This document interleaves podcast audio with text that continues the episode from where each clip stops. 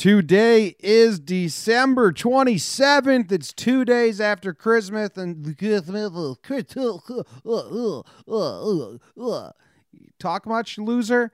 It's two days after Christmas, and the Yankees haven't done a thing. There's not even fake rumors, but we have a, a cool talk with Coley Harvey, who covers the beat. So it's nice to get to know him and who we're reading and who's covering the team. And we also have some fun voicemails. The voicemails are actually, I, I like the voicemails today. So let's talk Yanks.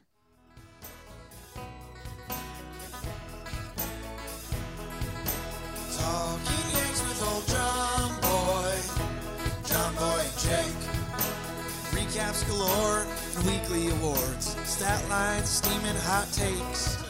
Get your Yankees news with these two fine dudes. It's time for Talking Yanks.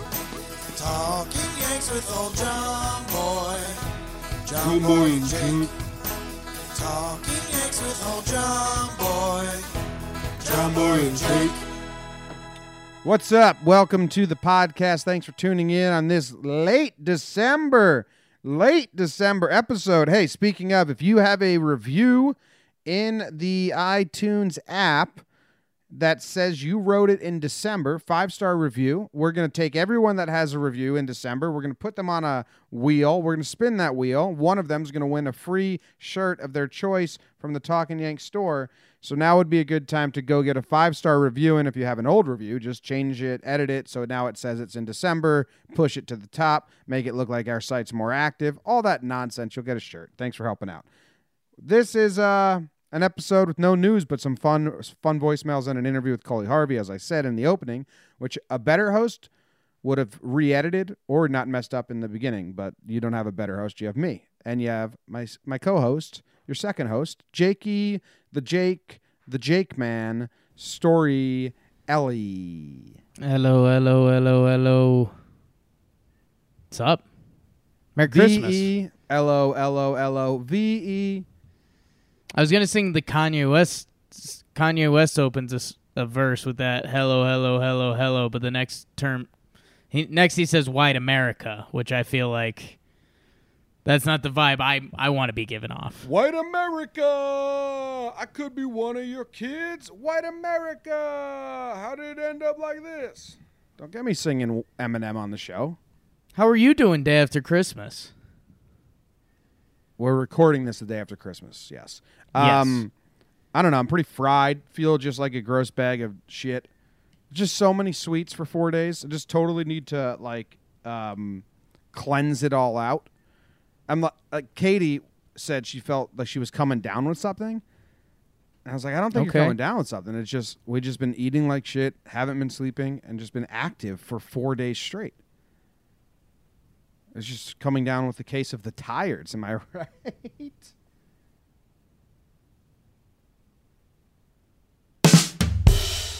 Okay, all right. Um, timely and punctual with the soundboard. As always. Yeah, man. I went to I- I went to the gym today, and I was like, you know what? I I got to get a little workout in, and so I got I got caught up some doing things, and it was later than I liked going to the gym. So then I was like, all right, you know what? I'm I'm just gonna do cardio because I need that over anything else. But I mean, if I'm just doing cardio, I've got nothing to live for. you just and right so- back to your ankles, as always. I went went down there, hopped on the treadmill, walked for like 15 minutes playing solitaire. Felt awful, and then I remembered my last 5 meals were this. Lasagna. What kind of lasagna? Just regular old meat in the middle? Oh yeah, meat, meat, cheese. Um so last 5 meals, lasagna, cookies, sour patch kids, lasagna, cookies. Those were the last 5 meals I considered. You, you said Sour Patch Kids, and you I think you have it as a meal. Yeah, man. I uh I did I did the Christmas day like I had a ton of lasagna at like three o'clock. And then so it's like eight thirty. I'm not I can't eat any more lasagna. I don't want to eat anything else. So Santa put Sour Patch Kids in my stocking, which was a real dick move, Santa, because you know I'm gonna eat all of them. Would you rather Santa put Sour Patch Kids in your stocking or Swedish Fish? That was the other thing Santa put in my stocking. yeah. Why? What did you do, man? That's worse than coal. Yeah. No, uh my Santa wants to watch you eat yourself to death. for however beautiful and effervescent my Santa is, uh, she's either trying to kill me or she doesn't realize that something she thinks she's doing being nice is taking years off my life. And there's not many there to begin with. You know, there's not much going on in my brain. Actually, on on Twitter today at Talking Jake, you saw I was just I was just listing baseball stats. Like that's kind of where my brain lives. Yeah, yeah. But there's ten percent of my brain right now that just has to know where the Swedish fish are at all times. Where are they right now? They're on top of the fridge. Okay. Yeah, you were you would go a little stat crazy on uh, Twitter today, and I went a little crazy on my end of things. Both Yankees, just just cold stove, man. It's cold stove season, like hard cold stove. I saw all your things that you were doing on Twitter, where basically you were saying guys have better stats in wins than they do in losses, and until I saw your original one, which was Tejada, I, Right. I was like sneezing at all of them and kind of like what what's he talking about? But the Tejada Yeah. one's kind of cool because it was only 43 games different. Right. It's just insane. For me, that's like I I get it. And that's what people thought I was going into this in depth analysis of how players play in games they won, how players play in games lost. Like, no, I knew the stats were going to be varied, and then when I saw, I mean, pending the player, there was a difference in OPS of like 150 to like 400, which was kind of nuts, and it's kind of cool.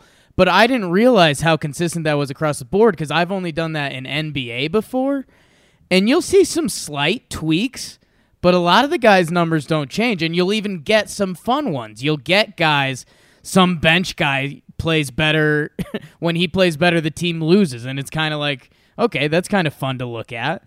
So what does that really mean? So yeah, people thought I was diving and searching for some advanced stats, but no, it was it was nuts to me that Miguel Tejada, with almost a career 500 career 500 record. Like I think he had 44 more wins in his career, whatever it was.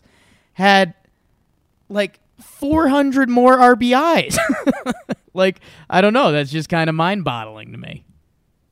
It was weird. The Tejada one was weird, but the rest I was kind of like, this is common sense. What was with you in those glasses you just put on? Don't talk about my glasses to the people. He can't see without his glasses. He was gonna be an acrobat. His glasses, his glasses. That's from my girls talking about her friend that just died. It's a pretty sad scene. How about Brian Cashman playing baseball in college? Did you know this? Yeah, let's talk about. We talked about what I did on Twitter today. Yeah. What'd Yeah. you do? I found out about Brian Cashman's college baseball career because uh, someone asked me, a relative asked me, where did Brian Cashman go to school? Like college? And I had no idea.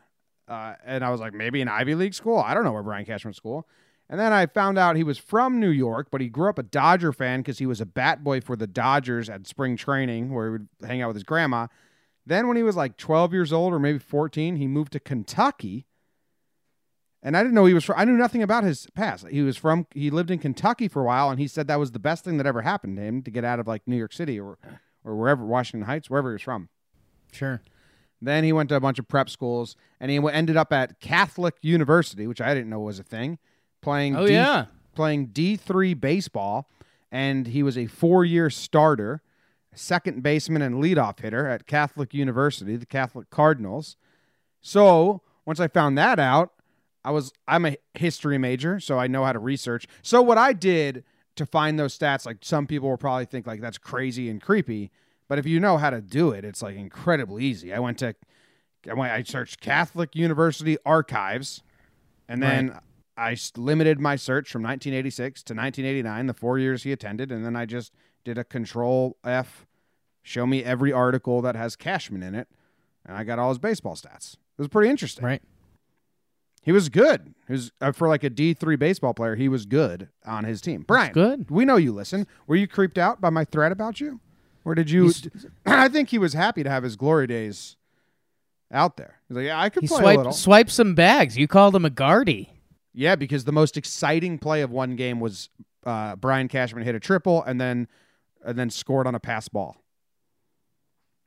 He oh, said, yeah. one of his quotes said that he didn't look at the third base coach for fear they would give him the take sign because if if he wasn't good at hitting secondary pitches, so he would just hope they threw him a first pitch fastball and swing at it.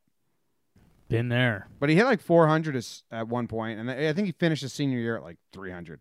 I think people were Actually, no. Oh, go on. Sorry. I think people were interested in in that thread. I think Yeah, that's it was cool. Not a lot of people knew. It was cool. What What's her name? Gave you a shout out and a retweet. Lindsey Adler. Adler. So we we we want to be friends with you, Lindsey, if you listen. Um, I like the picture of him in his dorm room. yeah, it was good. A lot of good picks. Handsome guy. Yeah. That was that was my biggest mistake, man. And I I don't want to throw throw some some of the yes booth under the bus, but I think when I was watching baseball as a youth, that's when OBP and good eyes and taking pitches used to get more rewarded. So I used to take every first pitch I saw. Oh, dude, I used to take every first pitch and just say I'm working the count. Yeah. And I didn't really know what that meant. I didn't know what I was doing. Just take the first no. pitch. Teach your kids to swing. That's where I screwed up. Yeah. All right, let's get into some voicemails, and then we're going to go into Coley Harvey interview to end the show today. We have five ESPN. voicemails, a light voicemail load, but I, I, I mean, I'm kind of in a slap happy mood, but I got a kick out of a couple of these, so I'm going to let Jake choose. We have, uh, I'll give you a Andrew from Hell's Kitchen, who's a regular. We got a Would You Rather. We got a Greg Bird voicemail. We got a Joe Torre voicemail, and we got a Machado voicemail. Which one do you want to go with lead off? Do you want to hit yourself in the head first because you forgot Patreon? Oh yeah, Patreon. Oh yeah, we actually have a special Patreon today. So the Patreon sponsors are going to sponsor the voicemails. There you go. That's a good you go. save. Instead of sponsoring the whole episode, they're going to sponsor the voicemails. And a very special friend of ours. What's up, Sarah Patty? Patty Cakes. Sarah is uh, our Patreon sponsor today, along with Patrick McKinstry, who's also a friend of ours that we've yet to meet, but we met Sarah at uh, winter meetings, and she gave me the button with Gary's face on it, which is a prized possession that I have right in front of me on my desk somewhere. So they are our most recent Patreon Patreon subscribers. Sponsor today's episode in this section of the voicemails. Two dollars a month, uh, live view, early view, uh, whatever else you want. What else? What else is there? And uh, raffle. Oh, we have a contest going on right now, Jake. We have a contest going on right now. It's to run through uh, the end of this week. So on Monday, we will say a winner of this contest. And it is if you are a Patreon, go to Patreon underneath, not this episode, but episode 188, and write down who you would want to spend the holidays with and your reasoning why. And it has to be creative. And, you know, the reasoning why, make us laugh, say something interesting. There's been some good ones so far. Uh, I think there's like good amount. So you can win a jersey with no name on the back if you just say who you want to be at the holidays with and why. And Jake's going to choose his winner. I'm going to choose my winner. Then we're going to put them to a Twitter poll, and uh, the crowd will choose the final victor. Did I miss anything? I don't think so. Say say the say the competition one more time so the people got it. All right. You say. So here's an example. Angel del Rosario the third. He said, "I want to spend the holidays with Giancarlo Stanton because with his money, I'm sure he will buy me a very nice gift." I like that. Uh, let me give another. um I like this one. This is actually in contention right now, just because it gave me a, a, a quick. It's an easy joke, but quick chuckle. Russell Williams said, "I'd like to spend the holidays with Jacoby Ellsbury so I can remember what he looks like." Ooh, yeah, zing. Zing, zing. Heyo. So those are some examples. So go go patreon.com slash talking yanks. Pay two dollars. If you pay two dollars right now and you enter into this, then great. You're entering into the contest, and then I'm going to do the raffle uh, on New Year's Day, and then you're think about that. two two dollars, two chances Two- to win two Two dollars and one good joke about which Yankee you want to spend the holidays with and why, and you get a jersey. Like, what are you doing? What are you doing? All right, let's go. What are you into doing? let's go into the voicemails. Who do you want to do the first voicemail? Thanks, Sarah and Patrick. Slight lean towards Sarah just because we did meet her, but Patrick, we want to meet you. Sarah's last name is is Patrick's first name, basically. Sarah Patrick McKinstry. Um, There you go. Boom. I Person. think, dude, call me crazy, call me maybe. I think I want to start bottom up on these voicemails because it seems like the last ones are negative, and I'd rather end positive. Okay. Um. So you want to go with Machado first? Yeah. Here we go. Hey guys, Max Manis from New York City calling in again for Talking Yanks. So I had a vague memory the other day. I remember John Boy saying, kind of, I think on a whim last year, that he had a hot take that signing Machado could be a bad influence on Gary because we had seen that Gary's like this sweet, like nice teddy bear so often, but for example, in the Detroit fight when he saw people throwing punches, like he got really into it and he got suspended the most games from that fight. Uh, so I'm wondering, John Boy, do you still feel this way? Because this past year has been telling a lot. We've learned a lot more about Machado and a lot more about Sanchez. So do you think that this is still the case that Machado would be a bad, a bad influence on Sanchez? I really don't think it would be, like I could see it being a possibility. I don't think it would be so extreme to the point that it prevents you from signing Machado, but I really don't think it's a concern. Uh, looking forward to listening to the episode. Thanks guys. All right. Thanks, Max Manis. This was one of my whispered hot takes during the season. Jake, do you remember this? I said this is for listeners only, and it was a whispered hot take, and I said Gary's impressionable, and Manny would be a bad bad influence on him. Do I still think this? In a whispered state, maybe. Yeah. Uh, now that Machado is kind of becoming close to a reality, I'm starting to like um, whitewash my brain with stop hating as much because he's been my least favorite player in baseball. I've said that multiple times over Right. the last couple years. Really didn't like him. As soon as he puts those pinstripes on, I got to be all for him. So I'm like trying to ease my way there. Uh, I I would hope that they're not impressionable, but I mean I think I think human beings are impressionable. Like Sure. I think if I was to go hang out with someone who lived a completely different lifestyle and spend every day with them, their lifestyle would rub off on me. Like just humans are impressionable. Right. Even adults, even my grandma. I'm I can I can I can make my grandma start saying uh uh blah blah blah if I wanted to. you probably have impressionable stuff from your grandma that you don't even remember as a youth Yeah, so I don't that know. she impressed on you. I don't know if if Manny Machado like gets snippy with reporters in the clubhouse, like he's never dealt with New York reporters, and they're gonna and they're gonna be annoying, you know, and hounding him, and Manny Machado's like, nah, I don't put up with this, you know what I mean? Yeah. And then maybe that lights a can uh, lights a spark for Gleyber, Andujar, Gary. Uh, who else is young? Severino. Who else is young? Judge isn't that young. I can't see him doing that. We have any other young guys? Monty. Florial, um, Like they are like, you know, yeah, I'm gonna your, start your, speaking my your mind nephew too, Ike. which is fine. I don't know, but so I don't know. Yeah, yes and no. I I don't know. Your brother Luke's pretty young. Yeah, he's young. He's young. Um, Jim, I think this could, turns into, and I'll, I guess I'll start with corny statements today, but this is like a winning cures everything. If Machado and Gary both turned into this total D bag crew, but we were 10 games up in the East and the best team in baseball, nobody would care. If, Yeah. if the Yankees were if the Yankees are trailing the Red Sox and Machado and Gary aren't playing great and are doing some bad antics, then everybody's gonna care.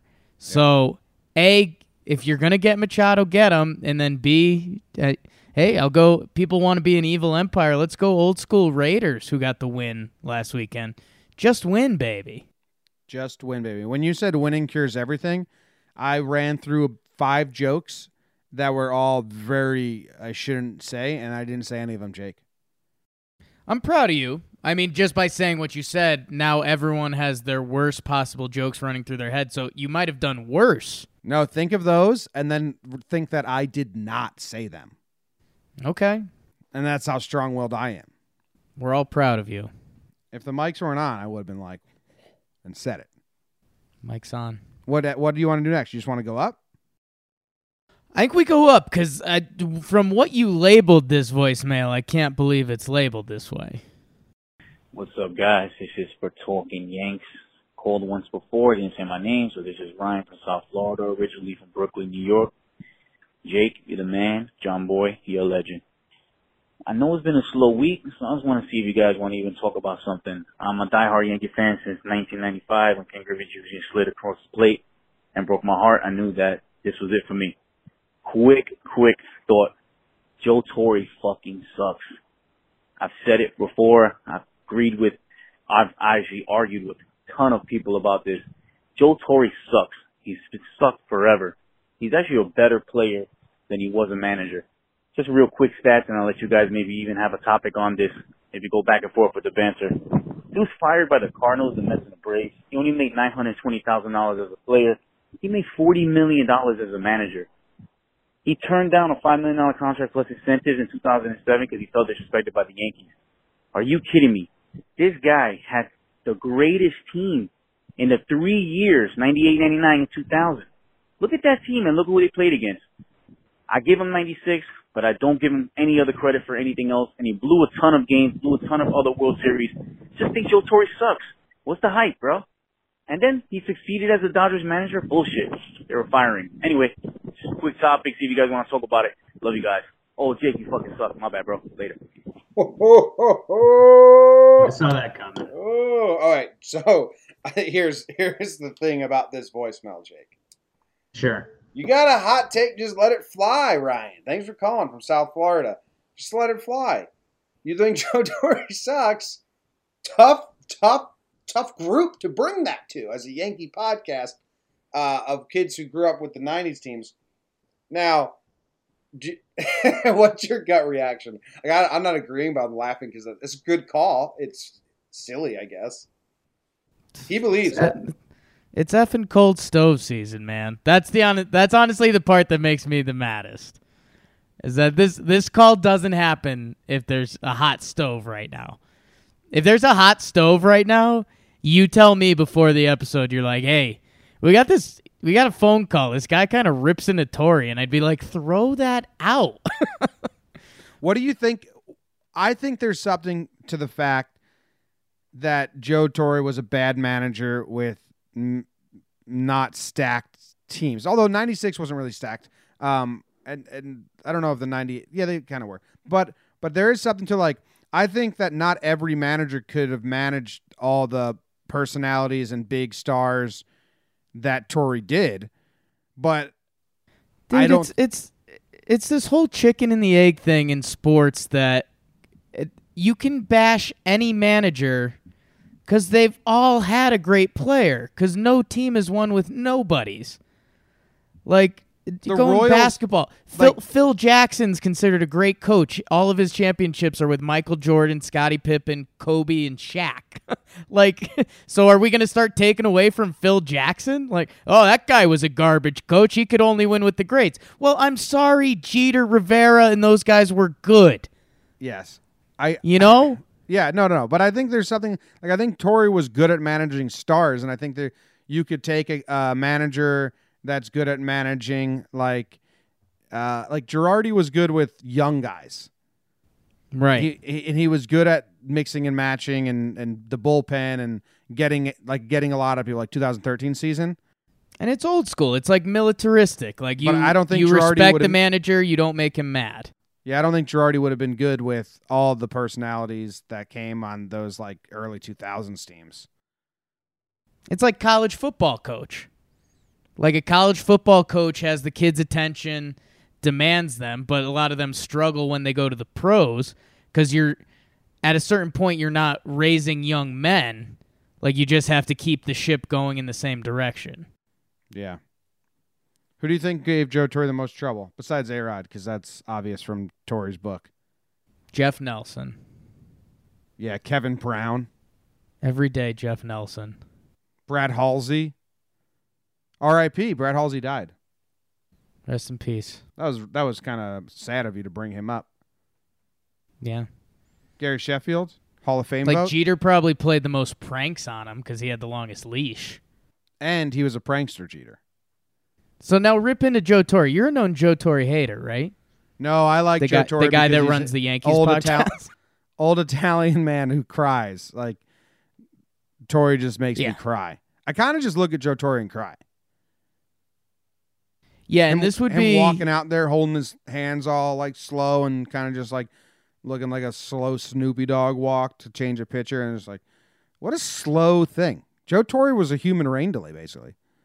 Know how the the you know Todd Frazier was in the Little League World Series became the the running bad joke on Twitter for a while. It still is. The people still hammer that home. Yeah. And they No- think that they're making fun of the announcers that say it too much. And Right. it's like, no, now you've become the people that say it too much. Right.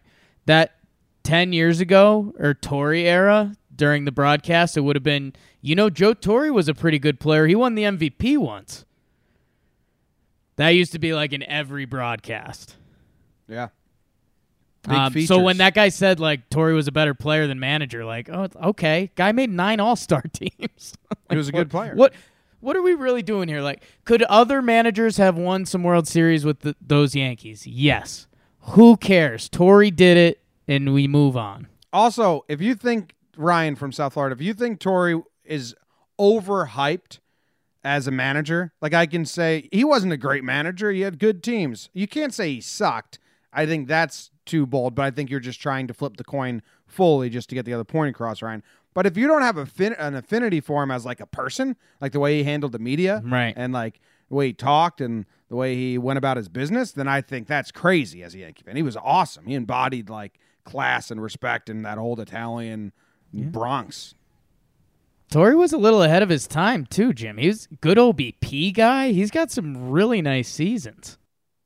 Really nice seasons. Really nice. St. Francis Prep in Brooklyn. Shout out. Don't make me find his college career. No, it sounds like that's what you're doing tomorrow. So next. Greg Bird will rise from the ashes as Greg Phoenix. Greg Bird will rise from the ashes as Greg Phoenix, said that caller. That's all they said. I don't know if it's a prediction, premonition, statement of fact. I could I could see Kay or Sterling raising an eyebrow at that, like, oh, okay, Bird, Phoenix, Risen. I like it. I like the connection. I- Um, there's this swing of Yankees Twitter that's starting to this like I think Bird's gonna put it together, and I hope Bird does. But it's it's funny this Bird like carousel we're on. dude, know what it is when different people end up getting the target on their back, they lose sight and they spin the story. That's all of Twitter for the past week has been people saying like, "Yo, watch out for Jacoby Ellsbury next year." Because right now everyone's got the target on Gardy. Half most of Yankees Twitter is mad Gardy got that contract and he didn't play great last season. So now everyone's like, "Hey, well, maybe Gardy's still not good. Maybe Ellsbury comes back and does it." And now I think I'm thinking the Ellsbury cycle's about to start going away. We're gonna get one more Clint Frazier hype video, and then it's gonna be Clint Frazier hype train, and then opening day there'll be Brett Gardner with his glove fouling pitches off. Brett Gardner. I hate Brett Gardner. Next voicemail. Hey, John Boy. Hey, Jake. Calling about talking Yanks. Uh, really love the show. Real quick, would you rather sign Marwin Gonzalez or Disco Neal back to the Yanks as the switch hitting utility man? Marwin, Gall- Marwin Gonzalez or Neil Walker um, as a switch hitting utility man. Uh, is Marwin going to sign with a team who who has him as a utility man? I don't even think that's an option, right? A super utility would be the new phrase. Like it, he's a utility man, but he's he has to be in your lineup for 140 games. But do we have room for that? I mean, kind of. The guy, the guy can play everywhere, Jim. He last year he played everywhere that wasn't pitcher or catcher. Okay, so we he so yeah, for the first part of the season we could definitely use that. Um eventually the does that thing. become a a crutch? Does that become a problem? I still don't think he'd want to sign here because he's not going to get used that much. He's a month younger than me. Sorry, bud. Um, I mean, uh, so let let answering the question, you'd rather have Marwin Gonzalez. He's two years removed from being 19th in the MVP voting. He can play all over the field. Um, in that, in the 2017 season, he hit 303 with a 377 OBP, a 907 OPS. Um, kind of a big outlier though. But yeah, I don't. I mean, but I'm I mean, not, you're absolutely right. I mean, there's a little bit. I, I guess you can do some adjusting to the league factors, and he does play all over the field. Blah blah blah. Um, that totally is the outlier. Um, so you, I mean, and you're you're paying for that, and you're paying for the defensive flexibility, which which is baseball nowadays, Jim. I mean, the guy's a switch hitter that can play play every position. He's he's every manager's current dream right now. Um, so yeah, and I mean it would it would be cool. You could have Marwin play second, short, left, third. Um, he he would have a role on this Yankees team for half the season, and I'm sure as injuries come in, he would still very much have a role. Um, you know this this seems like it seems like he'd be more valuable on another team. It it, it would depend what Marwin really wants. I don't know. And I mean Disco Neil, babe. Yeah, I mean, here's do I want Neil Walker back? I don't really care at all. But Right. do I want Disco Neil back? With Right. all my heart, more than anything I've ever wanted, besides maybe Machado, Kluber, um, uh, any uh, better pitchers, and maybe Harper. But other than all those guys, Disco Neil, woo! I'd love to have him back. I mean, yeah, I would. uh Yeah, it would be fun, and it would be. I guess what would be interesting is because I think Disco Neil could get a starting two base two baseman job somewhere on a lesser team. Um, Starting, if he I don't could- think he could. um, I, I that's why I said lesser team. Like I, I think if if a not great team wanted Like him to come in and be ball? there, what's that? Like independent ball. No, man. um, wasn't wasn't hinting towards that. Um, it would it would be cool. I mean, I wonder if he if he could grow from that utility bench role and, and do something. Because I hey, by the end of the year, the guy was playing third base. He played some right field. Um, I don't know. I'm gonna root for Disco Neil wherever he lands next year. How about this? I'll say if you're trying to win the most games you possibly can, which is the goal, you want Marwin Gonzalez. It'd be fun to have Neil back. Lead it. You know, he already has leading all the religious stuff going on in the in the clubhouse, so you could just pick that up. Easy peasy. lemon squeezy. Last voicemail. Yo, what up, guys? Andrew from Hell's Kitchen. So, when it comes to the Sonny Gray trade, the obvious target, or I guess I should say the more common target, is uh, Scooter Gennett, right? But uh, recently, Petriello actually uh, wrote an article about the these left-handed pull hitters who would benefit from Yankee Stadium and stuff. And turns out he also had a list of like highest slugging percentage by lefty pull hitters pulling the ball with like minimum 50 batter balls or whatever. And the guy on top of the list was uh, Eric Thames. Uh, there's no room for him on the Brewers because their first base slash outfield is full. He's a more proven option than Voit. He can uh, be a part of our outfield DH rotation if we don't get Bryce Harper and Nelson Cruz. Uh, I just want to know your thoughts on it. Is it Thames or Thames? Thames, Eric Thames. What do you got? not like Eric the Thames? river, Huh? not like the Thames River. I thought you were talking about the Mississippi River.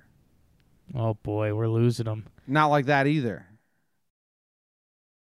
And we're back on talking Yanks. You you want to comment on this? Because I I have some. I don't want to say I have information on it, but You do? Uh, what's his contract? I love that you go there because I know deep in your heart you don't really care about the contract, but you want to appreciate it. No, I do. He's I, I need to know it to figure out the trade if it's going to happen. He's 2019. He's making six million. Um, Oh, he's under 20 control for two more years.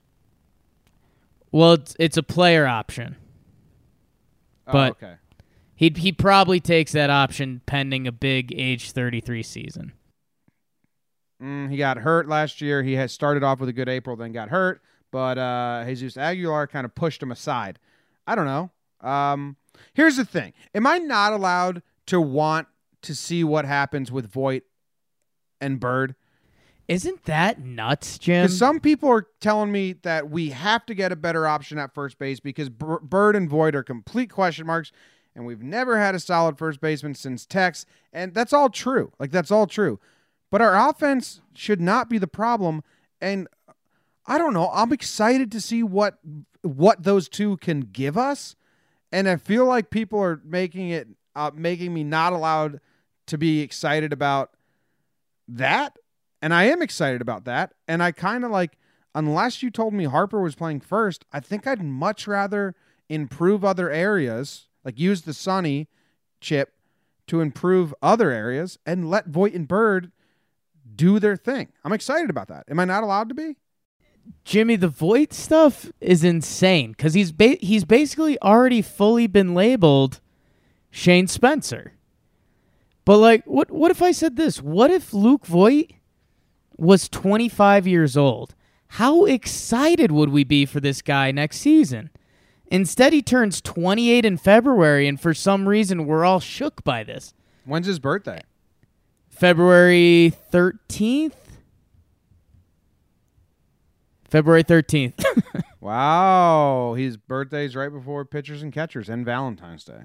and Valentine's Day. Nice. But I mean, seriously.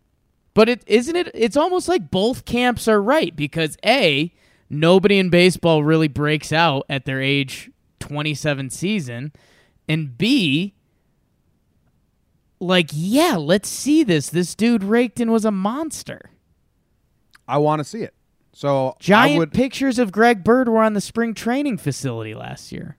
I would rather use Sonny to trade for I don't know, pitching, relief help, flush the minor league system, and let Voit and Bird do their thing.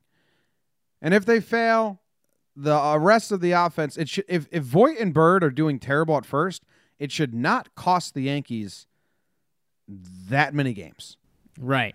because you have Andujar, Gleyber, Stanton, Judge, Hicks, Gary Right. as the other guys. So I don't think at any point we're going to be like, oh, they got a Voit's fucking costing us games. Like I don't. He might be playing bad, but it's we're not. He's not attached to our wins and losses. I don't think. So I'm Right, ex- and I'm I- excited to to ride Voight and Bird out. And Voit and Bird both don't have real trade values right now, so they can't be gone. And I think the other thing that will throw this out the window a little bit is the Brewers traded uh, Domingo Santana, who was one of the guys that was in their outfield. So, but they traded for Ben Gamel, your boy. So it's kind of a depth for depth thing a little bit. I don't know. Thames would be a good insurance and can play a little corner outfielder if we really needed it. Yeah, we need more. Um. I think Thames Thames would be full punt on Greg Bird, basically, which I don't think is going to happen. Yeah, me neither. Me neither. Is Ben Gamel good? Yeah, uh, he had a down year last year. Yeah, his but he was final hurt. numbers aren't that bad. Yeah. 272 average, 358 OBP, 370 slugging, 728 OPS. That's not that bad. I thought it was worse than that. No, in in limited action. In limited action. What was that? In limited action. You see that girl who can make her voice sound just like Siri? No. Oh, went viral on Twitter. You try. Try to do your best Siri impression. What can I help you with? Nope. Mmm, blew it. Blew it. I don't really know Siri's voice. Yeah, me neither. I don't talk to Siri ever. If you talk to Siri in front of other people, I think you're a rude person. In that There you go. moment, just it's a rude instance. All right, let's go to this uh, Coley Harvey interview. Coley sat down with us at winter meetings. He, I walked up to him and I introduced myself, and I was in like a suit and didn't have a hat on. And he was like, "Yeah, yeah, that's awesome. Sounds good. Let me get your number." Blah blah. blah. And then he was like, "What's your name again?" And I was like, "Jimmy." You probably know me on Twitter as John Boy. And then he completely switched gears. He's like, he like scanned me up and down. He's like, "Oh, yeah, dude, Yeah. what's up?" I was like, "Yeah, I'll come sit down." I was like, "Okay, awesome." I should have worn my El Gary hat here, and people wouldn't know me more, I guess. But then he sat down with us. We talked with Coley Harvey. We talked about he did the Bengals for a while. He did the Seminoles Yeah. for a while. Um, was a Braves fan growing up, I believe. Yep. Uh, yeah, and uh, we talked about like the difference in locker rooms, uh, talking to guys after games, the clubhouse because it was his first time with the Yankees, so it was, was kind of interesting in that aspect. Then Coley sat down with us forever afterwards, and we just kind of chatted. So Coley is Yeah, now chewed the talking fat. Uh, talking Yanks family. Welcome, Coley. All right, so here's that interview. Enjoy. All right, joined now with Coley Harvey from ESPN. Newly beat writer, new beat writer. Yeah. First year, right? First year. This is the fe- first year just now. Yeah.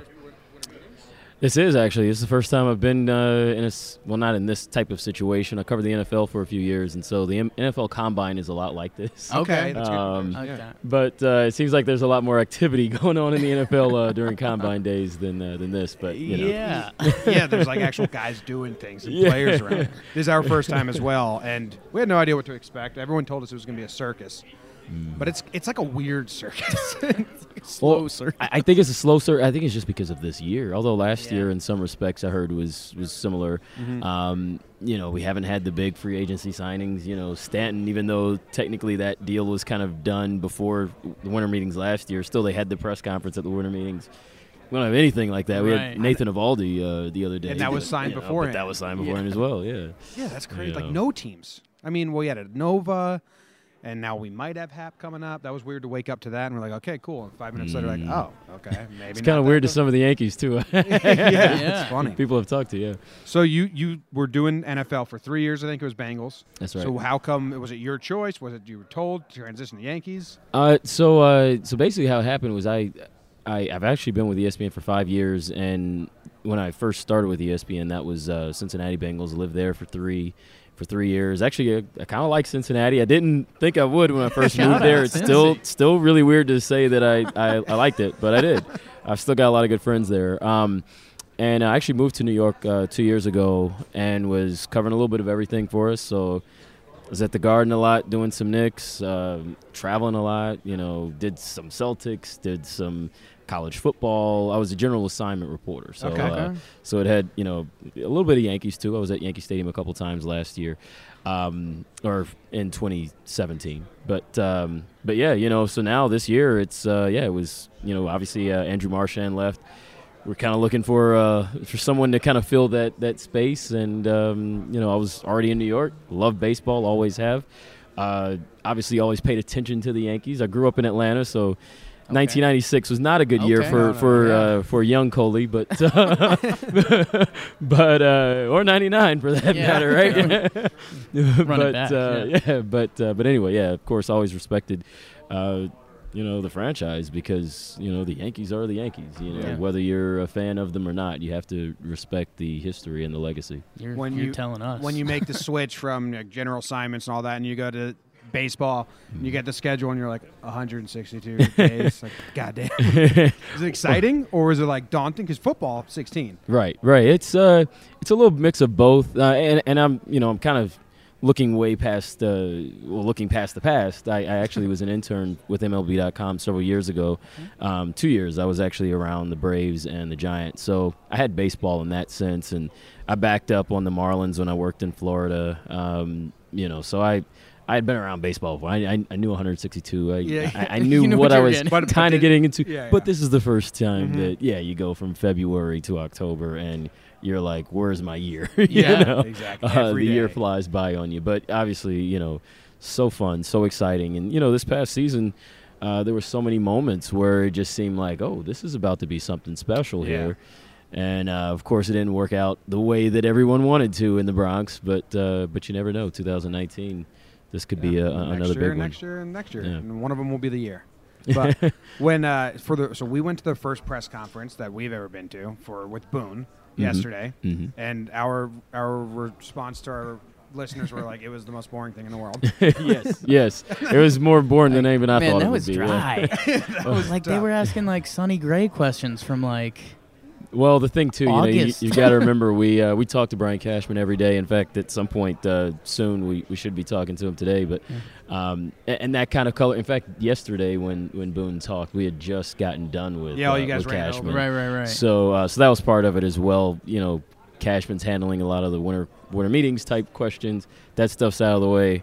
All right, what do we ask Boone now? Yeah, yeah. You Yeah. know? So I think there was a mix of that. Is there a Um, pecking order like your first year on the beat, and uh, you and Lindsey were both first year? Yes, I think. yes. Is there like okay?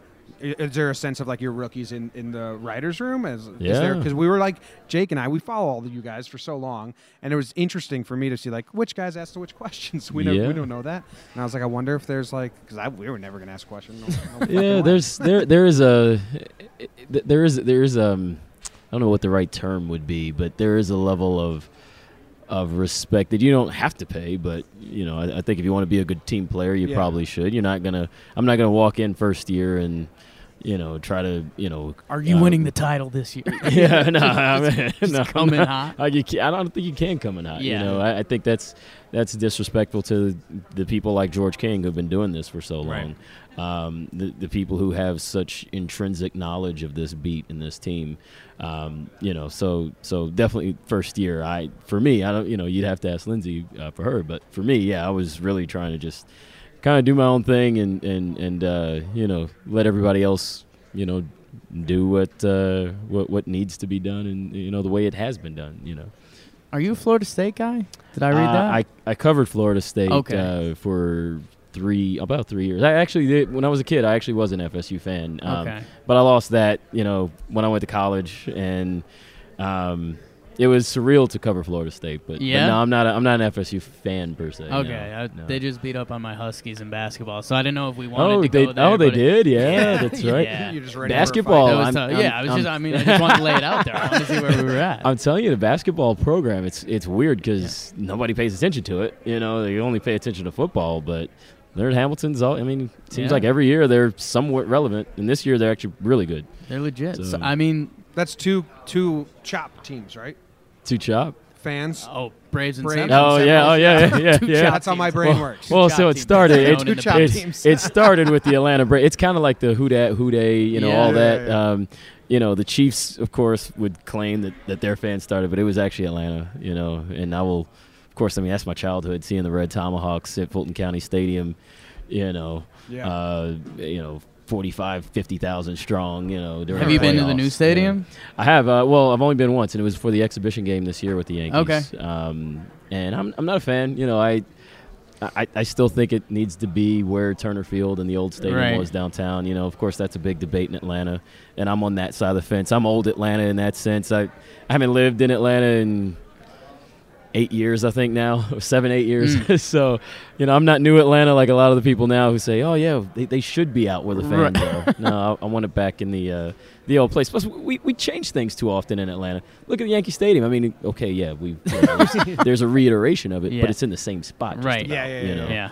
Atlanta is not like that at all. I liked Atlanta, man. I was just down there. I, I had love the a- city. That's my hometown. I'm hometown to the day I was in die, Midtown so, for a wedding, and I was like, "This is nice, man." We were roaming around, and then we went like the. Ha- I love because growing up, like New York and Boston, I grew up in Connecticut, so those were the cities I saw. So now any cities that have like a nice house in a city like blows my mind. so like I, I go through here? Atlanta, and I'm like, "Yo, I'm telling you, You're- for that nice house, you know, you're paying Oh, half yeah. of what you're paying Oh, yeah. in, in I New York, Connecticut. it's, it's not in my wallet right now." But no, it's it's. I mean, yeah. Is your family still like yeah, there? family's still okay, there, yeah. that's so the I spot. so I try to get there as uh, whenever I can, especially now we're in the off season. But um, but yeah, I'm- I, I do miss it. I, I, I love Atlanta to the day I, to the day I die, like I said. But New York, man, this is uh, this is a beautiful. Are you place to all be. in? Are you Oh, like? I are, love New Are you York. I've straight always- city rat now? I've always loved New Okay. York. Yeah, I mean, you know, and it's. You know, it's a, it's all about the four train. It's the D, it's the D train on certain days when the four is messed up. You know, which is just about Yeah, every day, every right? day, You know, yeah. um, so no, I'm I'm all in in New York. I I was love trying, it. I was man. trying to think. Are there any Yankee players from Atlanta, Georgia area? I know that. Uh, Clint, Clint Frazier. oh, Clint Oh, Fish? yeah. Yeah. Interesting. Um, anybody else on the team now? I don't think so. no, I know there's a lot of but- Southern guys. D. Rob Yeah. and, and uh, he's from Yeah, Alabama. Alabama, There's a lot, yeah. of, a lot of Southern boys in the Yankees. Is there like a, an initiation from the players almost? Like, do they know you're like the new reporter, and they're like, do they? I mean, is It's it a funny, feeling they're- you out, or how does that Well, work? it's funny. I, I, sometimes I think the players, you know, I don't think they even know some of the They people just who've see been there mics for and years. stuff, It's- yeah. yeah, you know, you're just part of that pack, Right. You know, it's. Uh, but um, but no, I, one of my things going in right away was to make sure that I did, you know, introduce myself to the guys, get to know guys that way, and um, you know, because you know you're spending 162 games with them, Right. and, more. You spend in spring training, you spend in the postseason Yeah. with them. Um, you know, so you definitely want to make sure you have that good rapport, and uh, I like to think that I do with uh, with a number of guys in the clubhouse. Of course, you're not going to be on the same page with everybody. Right. That happens with every sport and every uh, beat writing situation. But um, but yeah, I'd, I'd like to think that Was it that you I at do. the beginning of the year? There was a story that CC was walking past a group of guys, and, and it was a new it was a new r- reporter, and said like, "Hey, he's cool." I- I think what, I thought that was you. I don't know. I'm not sure, but it was like they were vouching for reporters, and I was like, that sucks if you're not. Yeah, right, right. Well, if it, if it was new, I mean, Don't uh, talk Shit, to them. no one's ever wrote this story as about a, me. as a new guy, I mean, I, I can't think of anybody else. But uh, but yeah, well, uh, but no, I mean, you know, I think it was you. Is there a but those, diff- those guys are yeah. Oh, go ahead, sir. Go Is, ahead, no, Tom. is there a difference between the NFL uh, cl- uh, clubhouse Yes. and baseball? Yes. Um, well, you know, you're talking about way more people in the Right. NFL Yep. uh, locker room. Um, you know, the access is different, and that some of that's the league. The, the, the NFL just, you know, kind of the nature of it, it kind of changes. Uh, We got like uh, documentary teams for every single team. It feels like. Well, you know, well, you've got like the uh, the hard knocks and things Yeah. like that, that that that kind of follow some teams around. I know the Cardinals had uh, something like that a couple years ago too, their own thing. Um, those groups obviously have that kind of access, but for the regular reporters who are there every day, no, it's it's very tight lipped. Right. Um, you know, and, and players seem to kind of duck and hide a little bit easier in the NFL than they do in baseball. That Yeah. being said, you know, it's still easy for people to get away. Yeah. um, Yeah. In, in, a, in a clubhouse, particularly a big home clubhouse. Yeah, Um, yeah, it's true. But uh, you know, Fenway Park and on the visitor side, yeah, you're not seeing too many guys get uh, hiding in that sense because it's so small. No, we there was a story about Fenway Park after Game Two. Was uh, everyone was asking questions and Reggie Jackson was swing dancing in the middle of the thing. Yeah, And yeah, it's like that's a, right. It's a forgot about tiny, that. it's a tiny Oh, clubhouse. yeah. Reggie was just dancing in the middle of it. I forgot what set That's that just a off. There good was time. a, Yeah, I think there was a visual. video or a song, or there's there's a song or something. Oh, that's what it was. There was a song was playing in the clubhouse, and uh, I think he was just dancing to the music. Just Yeah. feeling it, man. Yeah. Been there. Yeah. the Yankees have those guys. I don't know if this is with all teams or any other teams you cover, but like Reggie Jackson is with the team Yeah. on road trips. He's with them a lot. I was shocked when I found out. Like he, it was he, he went on CC's podcast and he was like, "Oh, it was when we were in Tampa." I feel like the Yankees have these guys that just come and go and are always around. Is that weird? Like now there's old players and now Andy's here for a weekend and I- now these guys. And I don't think it's. I, I think it's awesome, and Yeah. and especially with again with this franchise and with the legacy of a guy like Reggie Jackson, a guy like Andy Pettitte with what he you know with what he did in the postseason. Um, you know, Mariano has come around a time or two as well. You know, uh, I, I think it's important for any franchise if you have. Uh, some type of legacy to, to to bring your new fans along with the old. You Yeah. know, I mean, that's really part of the reason why we all get into Yeah. into being fans of sports, regardless of if you're a fan of a specific team. Um, you know, because you like to uh, you, you like to look up to a certain player that you thought did something great, or your you Who were your guys growing parent- up? If who we're your- there, who, let's who do your it. parents, You know, Yeah. who the guys were when your parents were, were kids. You know, um, so I can't lie. You know, it is it is kind of humbling to be able to walk around and. And see a guy like Reggie Jackson Yeah. every day, um, and then and then it's it's also funny when say you know they played the uh, the A's this past year and they were honoring Reggie in Oakland, and you know of course he's he's accepting of that, but he was also there because he was in a Yankees capacity, you know. Um, but well, something uh, to watch that's for next time you're there. Yeah. They have the big races at the Coliseum. I live there, so they have like Eckersley and Yes, uh, yeah. Fingers and Reggie, and they run Yeah. around the bases. When the Yankees are there, Reggie wins. Yeah, oh, all the time. I didn't realize it. When the Red Sox right. are there, Eckersley wins. They just Huh. butter up whoever the ex. Like it's it's interesting to watch. That's like Because I- they know the fan bases a little are who marketing in, there, you know? yeah. Start- start some side bets with some other people. I bet Reggie wins today. Just made some coin. yeah. Just made some money. Well, is so is this so now? You've been is is it one calendar year or how long have you been? Uh, not quite. Actually, it was crazy. It was like a week and a half before spring training when uh, when the wheels kind of went in motion. Okay. so uh, yeah, I got I got thrown into the fire. So I mean, does this feel like is this like an off season for you? Is this like this is kind of your first off season, right? And like, how does that how does that work, man? Well, yeah, I mean, I, I can't lie. I'm trying to kind of make it. That's what we're figuring out. mainly because um, you know when I came in again, I was doing general assignment reporting before, so I was actually working a lot of other Right, you pick something up. various things going into that. I didn't really have a break last. Uh, this last winter, I Yeah. didn't really have a break, so I went straight into baseball. So right now, I'm trying to, you know, kind of catch my wind, Yeah, catch yeah. my breath, There you go. gear up for another long year, and uh, you know, in February. Yeah, it's gonna be here here before you know soon, man. Yeah. Shoot. It's kind of funny. I was just thinking like. You started the year and it was such a new beginnings for a lot of people, like Yes. new manager. Yes. Um, the like judge became the guy, so like you kind of are with this new group. Mm. It's just interesting because there's a lot of fans in your same boat.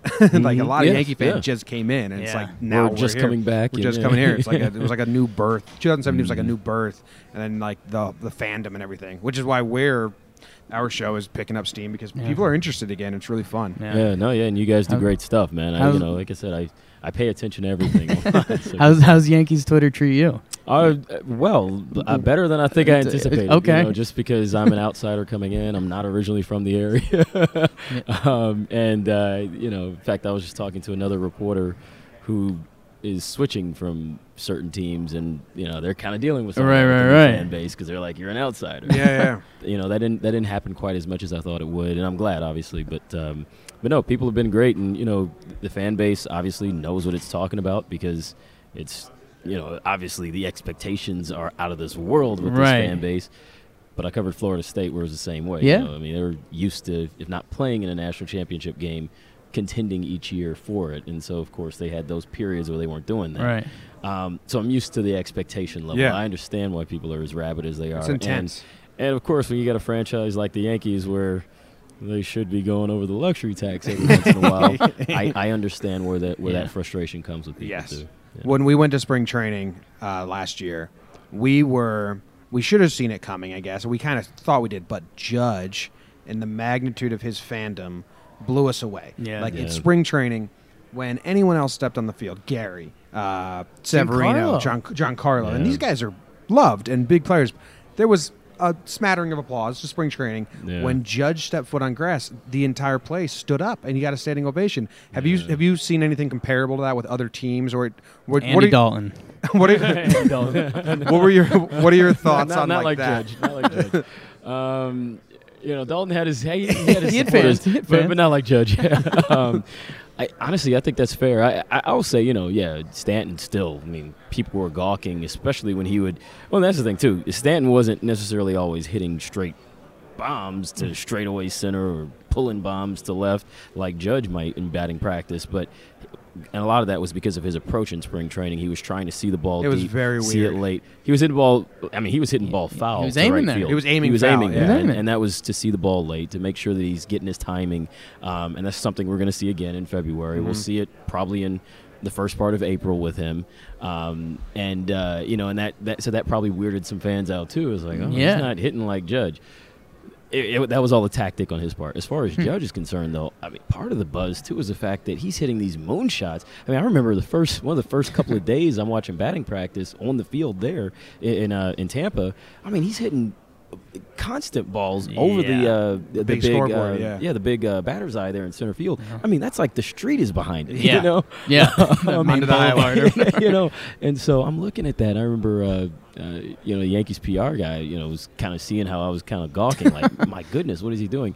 He said, get used to that. You know, Yeah. you're going to be seeing a lot of that, and sure enough, now I kind of am. Yeah. But you know, No, it's impressive. Oh, when you see it for the first time, you're blown away. Yeah. I tell know. everyone like it's worth it. Like go to batting practice, go to an away game because you think ah it's just batting practice. Next, like no, what Judge does in batting practice is jaw dropping. Yeah. In Oakland, I saw him put one into the on the Davis Tower or whatever it's called in the Oh, Mount those club- Davis. Mount Davis. Yeah, In those suites, I put him. I saw him put through the window up there. Wow. which is insane. Yeah. And I, he's uh, just barely trying. Yeah, you know, I was, you know, obviously following the team around this year. Once you started to see Stanton letting it go, which happened still early in the year, but um, but in Philly this year, Yeah, you I was at had- that game. I he- saw that. oh That was gosh, insane. He hit the ball onto the, the the that that level, whatever it is, over the left field is basically left center, but over the left field bleachers there, and the ball basically was going to bounce out of the yard. The only thing that kept it from bouncing out of the stadium was the railing. Yeah, I was. I, we were. I mean, yeah, that was you insane. nuts. That was Um, nuts. So you see, yeah, you know, of course, for fans, you know, I, I would encourage that as well. Nice. Yeah. All right, the la- last thing we are starting Whisper campaign for hire. So if you need an article, Yeah. written, like We'll- we'll, we'll- we'll, we'll get you some hits. yeah, we'll go walk around. What do you we'll want us to some drum up? on the elevators? Oh man. the Mets, the Mets are sending Syndergaard. yeah, right. We'll just walk by the different booths and like sneeze rumors. Like, Machado sign him. Yeah. Whoa, did you hear that? Honestly, that's what it's starting to feel like at these meetings Right, because you know bit, we're right. not, uh, you know, there's there's no meat to a lot of a, a lot of what we're uh, what we're getting out of No, these it's, meetings. it's but all weird analogies and metaphors. It's like uh, Cashman's fishing, Yeah. now he's a nurse. Yeah. What's Boras going is on a here? nurse, yeah. Yeah. on hour hour twelve of J Happ being signed but not being signed. It's Yeah. like yeah, it's it's it's like- been a weird meetings. I wonder um, if Happ knows. You know. Done yet? no, he's he's chilling right now. yeah. It's interesting. Are there, are there any like? Are you rooting for big moves, or do you not care? Have I to, mean, you have to be rooting for something big, right? Uh, do you mean from a Yan- a Yankees perspective or just in no, general? just no. From a reporter's perspective, like um, just something. You know, it, would be nice if we had a little something more to talk about here. Yeah, you know, um, and I think that's part of the reason why Boras is um, Oh scrum a minute ago. Why Yeah. that was so you know That was insane. I was up because there there were just so many you know there were so many people up there because there's nothing else going on, Uh-huh. um, and you kind of want to hear what he's talking about, what he's saying.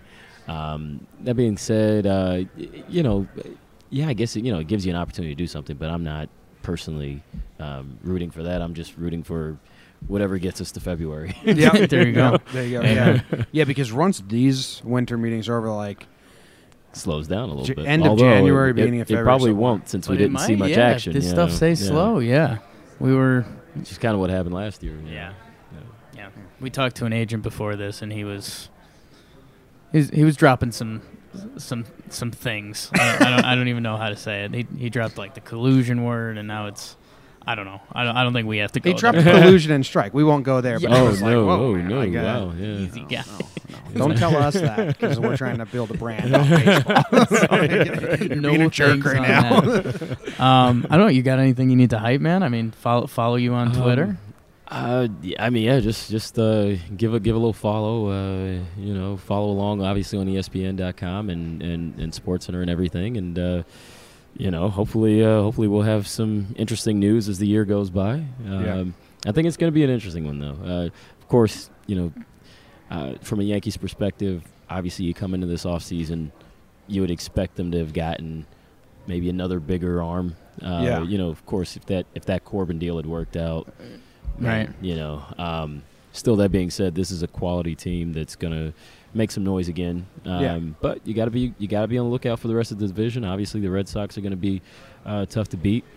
The uh, the Rays are kind of catching fire. Um, that's going to be a team to watch for sure. It's not going to be an easy year, but I definitely think the Yankees are again going to be right there in the mix. And um, you know, I'm excited to get an opportunity to, to follow some of that. Can I hear your thoughts on um, the uh, the trop before we end this? as far as uh, staying in there, like having to be there. Have you? You don't get to listen to the radio that much, but have you ever heard John Sterling call a game at Tropicana Field? Um, I in, in, in bits and pieces, but I'm usually I'm usually there. There's a guy that bangs the bell, you know, Oh, yeah, at the Trop. yeah, He yeah. refuses to talk while that's happening.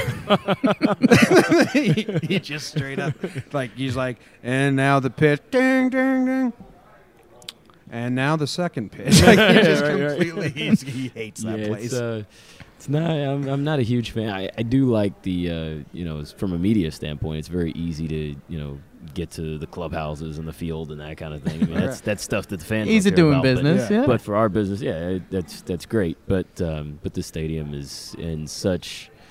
It you know they need to be in a much better ballpark. what was your Um, favorite you know. surprise stadium? Because you did a lot. You went to a lot this this year. Yeah, Ge- I would guess uh, some were I- first times. Probably my favorite surprise. I mean, place that I went for the first time I didn't expect that I'd like is uh, Philly. I, I Oh, didn't really? think that I would like Citizens Bank, or I won't say I didn't think I, I wouldn't like it, but I, I think I was surprised by how much uh, it, it's near the top of my list now. Those games were packed. Um, like because we drove, they were packed, and it Yeah. felt like they were really, really packed. Because the Yeah, same amount of people are at it's so Yankee games intimate. because it's so Yeah. small and like mm. close.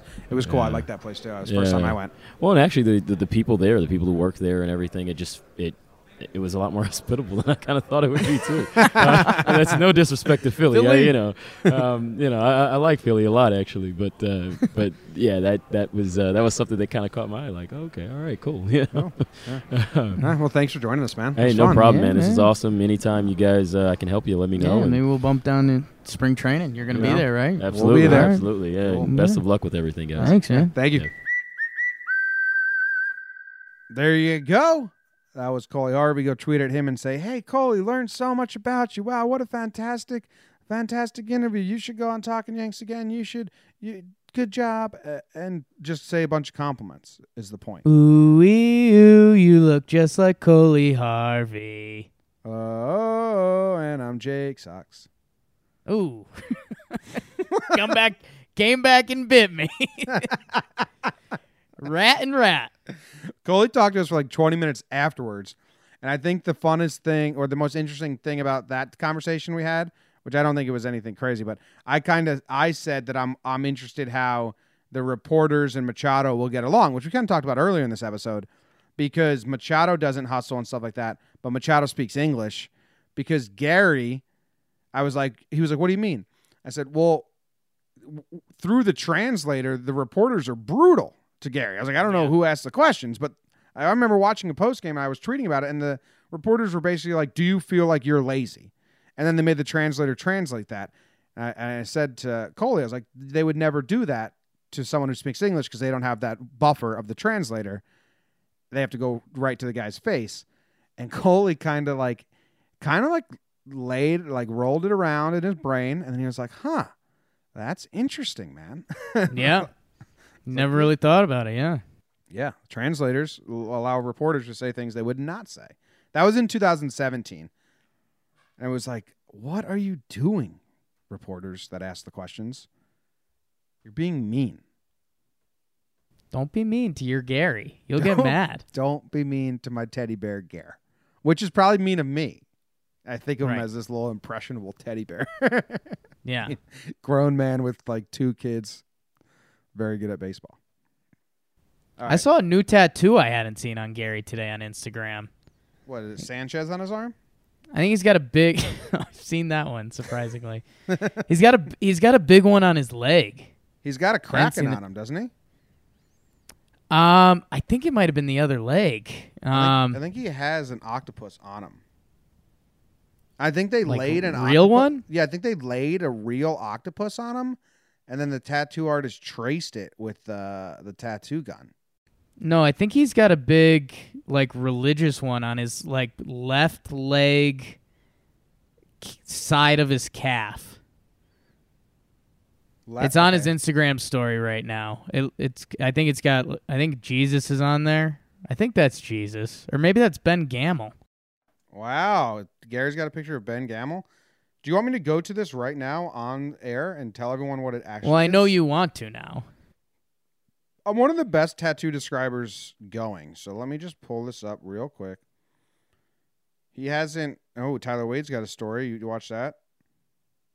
Okay, I found it. All right. So he's got. Whoa, yeah. Oh, that's Jesus with the red ring around the back of the head, like a red halo, and then Jesus with his arms up, and uh, looks like yeah, that's it. And he's got. Well, he's more tatted up than I've seen. Right, dude? Even those bicep ones are leaking out more. Yeah, and he's just, dude. You know what sucks about whenever Gary posts pictures of him at the gym? It's just you know that huge guts just hanging out. Got all those double chins. It's just like Gary. Could you be any fatter and lazier while you're at the It's gym like- right now? Dude, come if you're not at spring training down, I don't know, 75 pounds? Gary I was just talking to spring- you, not Gary Ga- there. Gar- Gary came to spring training overweight again. Oh, really? why do you say that? Dude's fat and lazy. Oh, why do you say that? Seen him? Oh, you mean this picture right here? Insert picture of Gary not being fat because Gary's not fat and has never really been fat. Oh, dude, next cold next cold stove episode. Hopefully not the next one. Yeah, Brian should- Cashman, make a fucking move, man. These are boring. We should do the um we should do the ridiculous spring training statements and see who says them first. Like I'm sure there's either someone's gonna put on 15 pounds of muscle. Okay, Someone's we'll save it. gonna- We'll save it. We'll save it. We'll save it. I like it. Okay. I like it. Your classic spring training storylines, and we'll we'll try to guess who best shape of their life, working Right. on the changeup. Yeah, we'll we'll guess like Nice. who it's who it's going to be about, and Yeah. and tweet us in your options. That'll be something we'll do. I'll tweet it out. Classic story, spring training storylines. Who are they going to be about? Who's going to be working on their changeup? I think Johnny Lasagna is going to be working on his changeup. Someone's gonna someone's gonna have divin like deep into analytics. Mm-hmm. Like who's who's gonna be the guy that dove into analytics this year? We'll, we'll, we'll- teaser. Yeah, we'll get teaser, there. Teaser. We'll All right, I think this episode Spoiler. actually went. I think this episode actually went long. Thanks for listening. Go uh, leave a five star review, and then you'll have you'll be in a contest for a shirt. S- subscribe on Patreon and leave uh, holiday Yankee thing, and you'll be in. Uh, you'll be if you subscribe on Patreon, you'll be in two chances to win a jersey. A lot of free shit because ratings help us, and we're a slave to the ratings. Not really. We, but thanks. See ya. Yeah. Go Yankees. Tell them grandma. Go Yankees.